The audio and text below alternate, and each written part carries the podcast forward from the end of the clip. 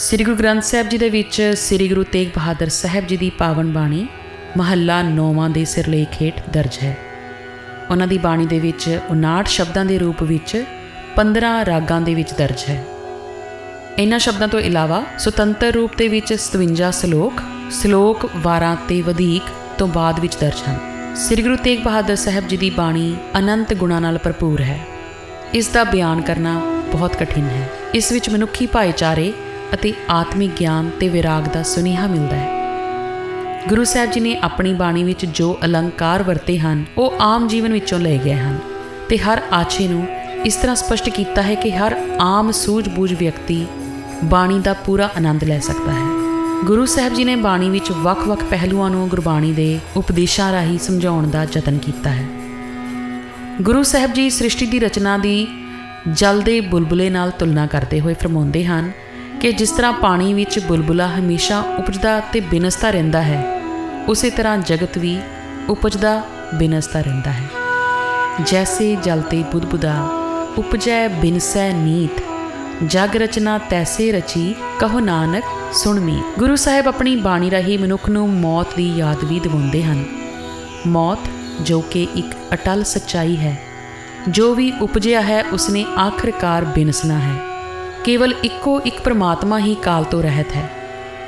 ਗੁਰੂ ਸਾਹਿਬ ਜੀ ਮੌਤ ਦੀ ਅਟਲ ਸੱਚਾਈ ਨੂੰ ਇਸ ਤਰ੍ਹਾਂ ਬਿਆਨ ਕਰਦੇ ਹਨ, ਜੋ ਉਪਜਿਓ, ਸੋ ਬਿਨਸ ਹੈ, ਪਰੋ ਆਜ ਕਹਿ ਕਾਲ।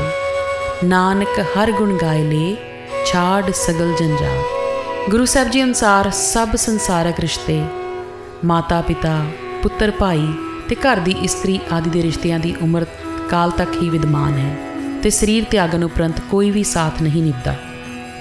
ਸਭ ਕਿਛ ਜੀਵਤ ਕੋ ਵਿਵਹਾਰ। ਮਾਤ ਪਿਤਾ ਭਾਈ ਸੁਤ ਬੰਦਪ ਅਰਫੁਨ ਗ੍ਰਹਿ ਕੀਨਾਰ ਗੁਰੂ ਸਾਹਿਬ ਜੀ ਨੇ ਬਾਣੀ ਵਿੱਚ ਜਗਤ ਦੀ ਨਾਸ਼ਮਾਨਤਾ ਦਾ ਕਈ ਵਾਰੀ ਬਿਆਨ ਕੀਤਾ ਹੈ।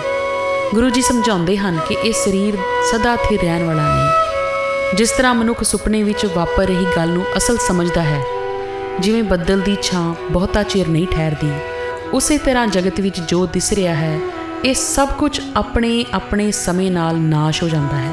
ਸਾਨੂੰ ਜਗਤ ਵਿੱਚ ਲਿਪਤ ਨਹੀਂ ਰਹਿਣਾ ਚਾਹੀਦਾ। ਪਰਮਾਤਮਾ ਦੀ ਸ਼ਰਨ ਵਿੱਚ ਪੈਣਾ ਚਾਹੀਦਾ ਹੈ। ਝੂਠਾ ਤਨ ਸਾਚਾ ਕਰ ਮਾਨਿਓ, ਜਿਉ ਸੁਪਨਾ ਰਹਿਨਾਈ, ਜੋ ਦਿਸੈ ਸੋ ਸਗਲ ਬਿਨਾਸੈ, ਜਿਉ ਬਾਦਰ ਕੀ ਛਾਈ। ਜਨ ਨਾਨਕ, ਜਗ ਜਾਣਿਓ ਮਿਥਿਆ, ਰਹਿਓ RAM ਸ਼ਰਨਾਈ। ਗੁਰੂ ਜੀ ਨੇ ਆਪਣੀ ਪਾਵਨ ਬਾਣੀ ਵਿੱਚ ਪ੍ਰਮਾਤਮਾ ਨੂੰ ਕਈ ਨਾਵਾਂ, ਜਿਵੇਂ ਬ੍ਰਹਮ, ਗੋਬਿੰਦ RAM ਭਗਵਾਨ ਦੀਨਾਨਾਥ ਠਾਕਰ ਹਰੀ ਮੁਰਾਰੀ ਆਦਿ ਕਹਿ ਕੇ ਸੰਬੋਧਿਤ ਕੀਤਾ ਹੈ ਆਪ ਜੀ ਨੇ ਪ੍ਰਮਾਤਮਾ ਦੀ ਸਰਬ ਵਿਆਪਕਤਾ ਦਾ ਅਤ ਸੁੰਦਰ ਚਿਤਰਣ ਕਰਦਿਆਂ ਫਰਮਾਇਆ ਹੈ ਕਿ ਜਿਸ ਤਰ੍ਹਾਂ ਫੁੱਲਾਂ ਵਿੱਚ ਸੁਗੰਧ ਵਿਦਮਾਨ ਰਹਿੰਦੀ ਹੈ ਅਤੇ ਸ਼ੀਸ਼ੇ ਵਿੱਚ ਛਾਇਆ ਮੌਜੂਦ ਹੁੰਦੀ ਹੈ ਉਸੇ ਤਰ੍ਹਾਂ ਹੀ ਪ੍ਰਮਾਤਮਾ ਸਾਰੇ ਜੀਵਾਂ ਦੇ ਅੰਦਰ ਇੱਕ ਰਸ ਵਸਦਾ ਹੈ ਇਸ ਲਈ ਉਸ ਨੂੰ ਜੰਗਲ ਵਿੱਚ ਲੱਭਣ ਦੀ ਲੋੜ ਨਹੀਂ ਸਗੋਂ ਆਪਣੇ ਹਿਰਦੇ ਵਿੱਚੋਂ ਹੀ ਲੱਭਣਾ ਕਰੋ ਫਰਮਾਨ ਹੈ ਕਾਹੇ ਰੇ ਬਨ ਖੋਜਨ ਜਾਈ? ਸਰਬ ਨਿਵਾਸੀ ਸਦਾ ਅਲੇਪਾ ਤੋ ਹੀ ਸੰਗ ਸਮਾਈ। ਰਹਾਓ। ਪੁਹਪ ਮਦ ਜਿਉ ਬਾਸ ਬਸਤ ਹੈ, ਮੁਕਰ ਮਾਹੇ ਜੈਸੇ ਸ਼ਾਈ। ਤੈਸੇ ਹੀ ਹਰ ਬਸੇ ਨਿਰੰਤਰ, ਘਟ ਹੀ ਖੋਜੋ ਭਾਈ। ਸਗੁਰੂ ਸਾਹਿਬ ਇਨਸਾਰ ਸਾਰਾ ਜਗਤ ਭਿਖਾਰੀ ਹੈ, ਤੇ ਸਾਰਿਆਂ ਦਾ ਦਾਤਾ ਕੇਵਲ ਇੱਕ ਅਕਾਲ ਪੁਰਖ ਹੀ ਹੈ। ਜੀਵਾਂ ਨੂੰ ਤਨ, ਧਨ, ਸੰਪਤੀ, ਸੁੰਦਰ ਧਾਮ ਅਤੇ ਸੁਖ ਦੁੱਖ ਦੇਣ ਵਾਲਾ ਇੱਕੋ ਪਰਮਾਤਮਾ ਹੈ।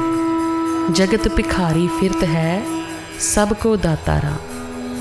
ਗੁਰੂ ਸਾਹਿਬ ਜੀ ਮਨੁੱਖ ਦੇ ਮਨ ਦੀ ਦਸ਼ਾ ਨੂੰ ਸਮਝਾਉਂਦੇ ਹੋਏ ਫਰਮਾਨ ਕਰਦੇ ਹਨ ਕਿ ਇਸ ਮਨੁੱਖੀ ਮਨ ਦੀ ਭੈੜੀ ਹਾਲਤ ਕਿਸ ਨੂੰ ਦੱਸਾਂ?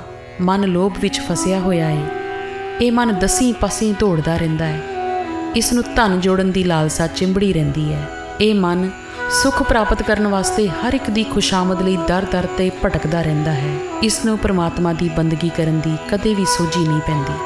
ਬਿਰਥਾ ਕਹੋ ਕੌਣ ਸਿਉ ਮਨ ਕੀ, ਲੋਭ ਗ੍ਰਸਿਓ ਦਸ ਹੂ ਦਿਸਤਾਵਤ, ਆਸਾ ਲਾਗਿਓ ਤਨ ਕੀ। ਸੁਖ ਕੈ ਹੇਤ ਬਹੁਤ ਦੁਖ ਪਾਵਤ, ਸੇਵ ਕਰਤ ਜਨ ਜਨ ਕੀ। ਦੁਆਰੈ ਦੁਆਰ ਸੁਆਨ ਜਿਉ ਡੋਲਤ, ਨਹਿ ਸੁਧ ਰਾਮ ਭਜਨ ਕੀ। ਗੁਰੂ ਸਾਹਿਬ ਬਾਰ-ਬਾਰ ਇਸ ਮਨ ਨੂੰ ਆਪਣੀ ਬਾਣੀ ਵਿੱਚ ਸਮਝਾਉਂਦੇ ਹਨ ਕਿ ਹਰ ਰੋਜ਼ ਉਮਰ ਘਟ ਰਹੀ ਹੈ। ਕਹੋ ਨਾਨਕ ਸੁਨ ਰੇ ਮਨਾ, ਔਦ ਘਟਤ ਹੈ ਨੀਤ। ਇਹ ਮਨ ਬੁਰੇ ਕੰਮ ਲਈ ਦੌੜਦਾ ਹੈ। ਚੰਗੇ ਕੰਮ ਵਾਲੇ ਪਾਸੇ ਇਸ ਨੂੰ ਬੜੀ ਮੁਸ਼ਕਲ ਨਾਲ ਲਗਾਉਣਾ ਪੈਂਦਾ ਹੈ। ਦਿਨੇ, ਰਾਤ ਵਿਸ਼ਿਆਂ ਜਾਂ ਪਦਾਰਥਾਂ ਦੀ ਖਾਤਰ ਭੱਜਾ ਫਿਰਦਾ ਹੈ। ਇਸ ਨੂੰ ਰੋਕਣਾ ਬਹੁਤ ਹੀ ਮੁਸ਼ਕਲ ਹੋ ਜਾਂਦਾ ਹੈ।